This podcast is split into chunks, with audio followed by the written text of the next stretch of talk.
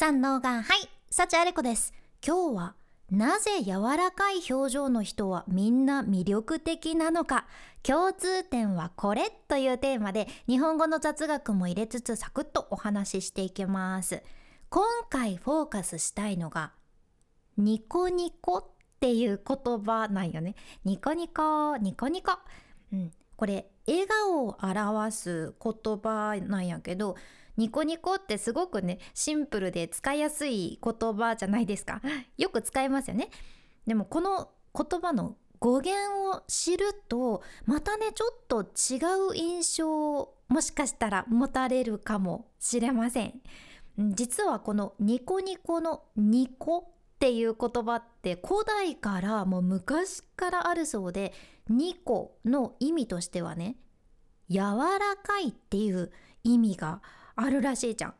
うん、やけんここで私思ったんやけどそういえばそのお肉とかお魚とかを煮た後その煮汁が冷えて固まってゼリー状になるのを煮こごりって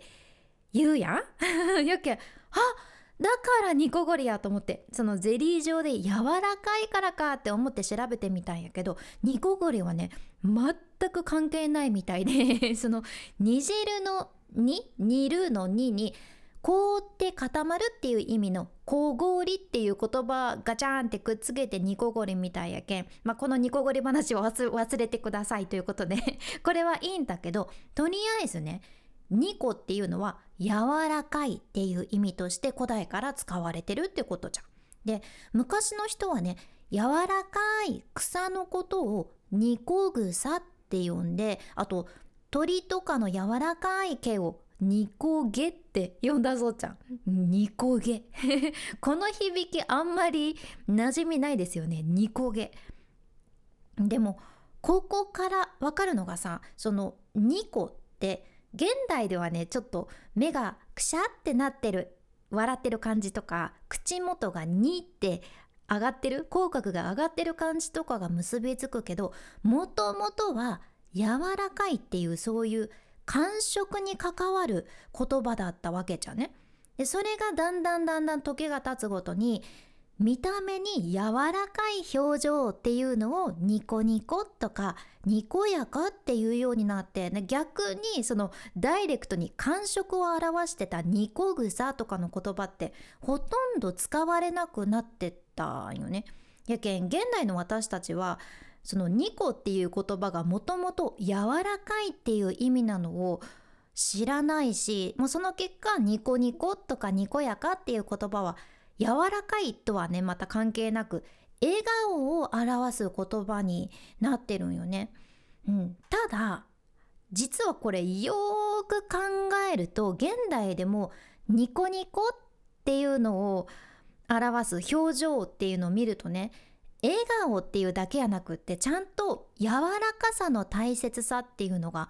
感じられるんですよ。そう。今聞いてくださっているあなたもぜひいつもニコニコしている人っていうのをね思い浮かべてみてほしくて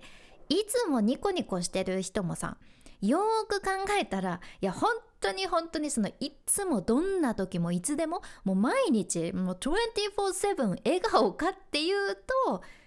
そうじゃないよなって思うよね。私が憧れる年上の方でねもうずっとお世話になってきた喋り手の師匠がさもう、うん、もうザニコニコっていうかいつもニコニコしてる人っていう印象の人なんやけど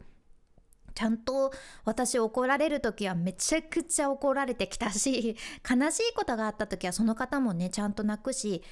でもそれでもいつもニコニコしてるっていう印象を私が持ってるっていうことはねなんかその人って怒ってる時もどこか柔らかいというか涙が出てる時泣いてらっしゃる時もどこか柔らかいと言いますか。その人の笑顔からニコニコっていう印象を受け取ってるんやなくってそのニコニコっていうのはそのその方が持つ表情の柔らかさから来てると思うじゃね。そう。顔がねもう柔らかいんですよ。顔が柔らかいってこれめちゃくちゃすごいことでね。あなたの周りにもそういう人いらっしゃらないでしょうか。私は今までも人生でこの人顔が柔らかいなというか表情柔らかいなって感じること何度もあって私もこうなりたいなこんな表情ができる人間になりたいなって昔から思っとってさ。ただやっぱりねそういう人ってある程度年齢を重ねてこられた人に多いなって思っちゃうね。なかなか若い人ができる表情じゃない気もしていて。この柔らかさってそのただただ顔の筋肉だらーん筋肉の力入れませんってしておけば柔らかくなるかっていうとそうじゃないしその笑顔を意識したら柔らかくなるとかじゃなくってこの場合の柔らかいっていうのがね需要から来てるんよね。需要。この需要ってカウンセリングの世界でも欠かせないすごく大切なポイントなんやけど、うん、あなたが今抱えてる感情あなたが今持ってる感情もう無条件にありのままに受け止めますよっていう姿勢。でかつ相手の方もあ自分のことをありのまま受け止めてくれてるな安心するなって感じてもらうこと。これが重要なんですよ。柔らかい表情の人ってそういう姿勢を感じさせてくれるじゃんね。いや私も本当にその、うん、ずっとお世話になってる師匠は憧れなんやけど私が悩みを相談する時も「どうしたの?」大丈夫大丈夫っていつもね柔らかい表情で聞いてくださったり結構おじいちゃんおばあちゃんがねこの柔らかい表情の人って多くてさ私が 風邪ひいて寝込んでても「ああ好きなものたくさん食べてたくさん寝たら治るけん大丈夫」ってドーンと構えてたり まあね人生いろんなことがあるしおばあちゃんになってもいろいろあるしもうそんなもんやけんはははってこう 笑い飛ばしてたりさいろんな悩みとかもねもうその人たちってご自身がいろんなこと酸いも甘いも経験してきたからこそあ分かるよってそういうのあるよねでも人生なんとかなるもんねっていう器があるんよね。やけんいつもニコニコしてらっしゃる人特にその柔らかい表情ができる自然に柔らかい表情になってる人たちって相手を無条件に受け入れる力があるはずじゃん。うん、私も昔師匠に言われたことがあってそのさすごく悩んでた時ねもういつも辛いことがあった時悲しいことがあった時仕事とかでもうめちゃくちゃ大泣きしてた時なんで自分だけこんな辛い経験しないといけないんですかって本当にもう昔は私も先輩方に相談することが多くてでもその度にね師匠が「うん今は辛いかもしれんけどあれこちゃんがいつかこの経験この辛い経験したからこそ大切な人の気持ちを分かってあげられるだとか、まあ、そういう辛い経験をしてる人にしか救えない人たちっていうのがいるんだよってこれからいつかそれが分かる時が来るよって言ってくれた時があって私も割とねこの師匠の言葉で乗り越えることができたんやけど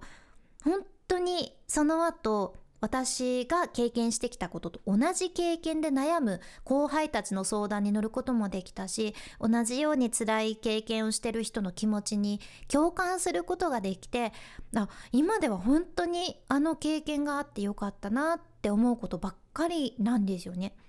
まあ、でもまだまだねその師匠とかおじいちゃんおばあちゃんたちみたいにまで深い柔らかい表情はねなかなか全然できないはずやけん私もそういう人たちを目指してこれからも人生でいろんなことを経験して酸いも甘いも経験して役立てていけたらなって思ってます。今回の内容もちょっとでも何かあなたの参考になれば嬉しいです。よかったらあなたの周りにいるいつもニコニコしてる人っていうのを、うん、この機会によかったら見つけて考えてみてください。このポッドキャストではあなたの耳と心をゆっくりほぐして毎日ご機嫌に楽しく過ごせるヒントこれからもシェアしていくけ。んもし今日の内容がちょっとでも役に立ったらあなたの大切な人たちにもシェアしていただけるとすごく嬉しいです。これからも最新のエピソード聞き逃さないようにフォローボタン。まだ押してないというあなた。ぜひ今のうちにポチッと忘れずに押しておいてください。君に幸あれ。ではまた。博多弁の幸あれ子でした。